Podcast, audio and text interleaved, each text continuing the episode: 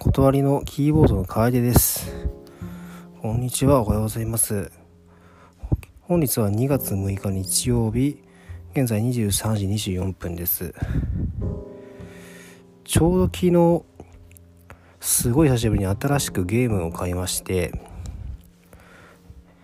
タイトルがですね、ファイアーエンブレムエコーズ、もう一人の英雄王という任天堂 DS のゲームで、ゲーム自体を買うのがすごい久しぶりで、ドラゴンクエスト11が出た時ぐらいなので、もう数年ぶりに買って、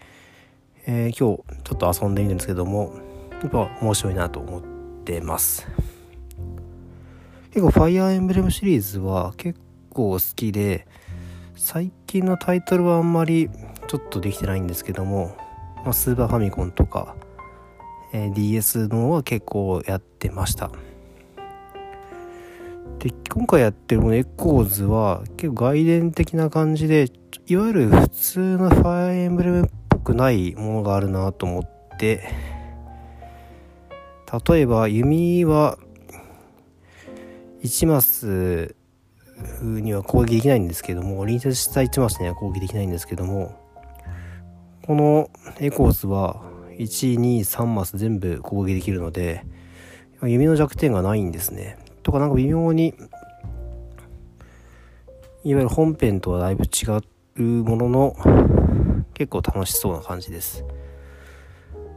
で、結構難易度簡単に過ぎたかなみたいな感じで最初やってたんですけど、早速ですね、必殺の 1% に泣きまして、なんかだらだらプレイしていたら、あっさり一人五輪中になりまして、剣士の 1% 必殺 1% を舐めてましたね。クリティカルで一発アウトで、早々一人いなくなってしまったっていう感じで、しばらくちょっとファイアーエンブレムを楽しみたいなと思います。で、あとは今日久しぶりというか、ほんと久しぶりにもう一個久しぶりのがあって、自分は家でキーボードとか練習するんですけども、普段は座って弾くように練習してます。で、キーボードのスタンドも椅子も、座った時を想定して作っていたんですけども、ちょっと1月3日のライブでちょっと反省点は、キーボードを立って弾くのすごい久しぶりだなっていうことに倒立になって気づきまして、もうここも数年経って人前でも家でも練習しなかったっていうことに気づいて、それもあってちょっと結構演奏ミスも多かったんじゃないかなという反省で、今日から自宅のキーボードも2段にして、1段目は座ってピアノが弾けるようなピアノ、2段目は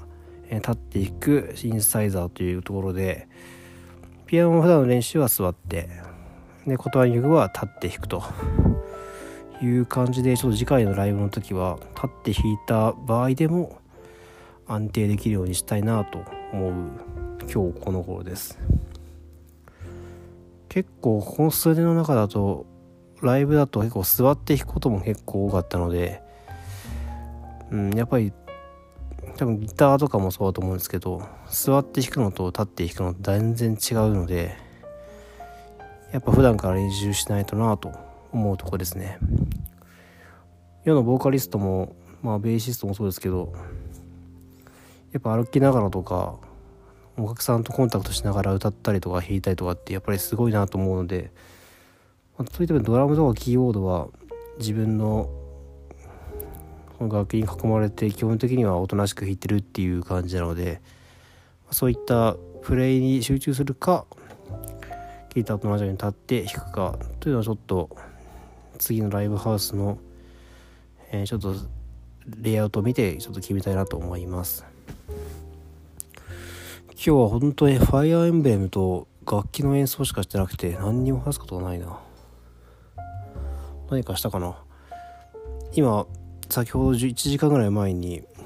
今日家から一歩も出てないなと思って慌てて、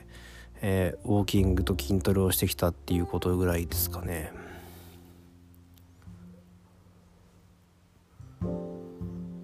あんまり話すことないな。ファイアーエンブレムは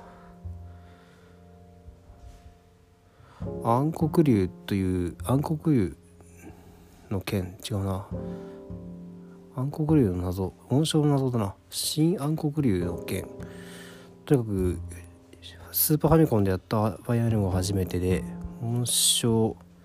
あとは聖戦の系譜でその後は劣化の剣とかだったかな封印の剣とか確か当時はゲームボーイアドバンスなんかだと思うんですけど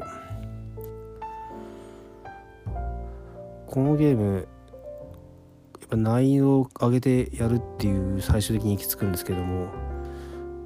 昔は割となんかこうギリギリなんとかクリアできるぐらいだったんですけど最近出てる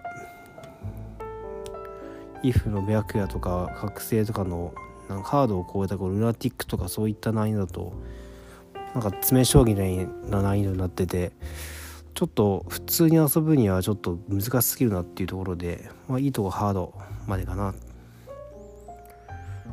ということでまたファイアーエンブレムの続き、まあ、第1章があったところなので、次第2章が進んで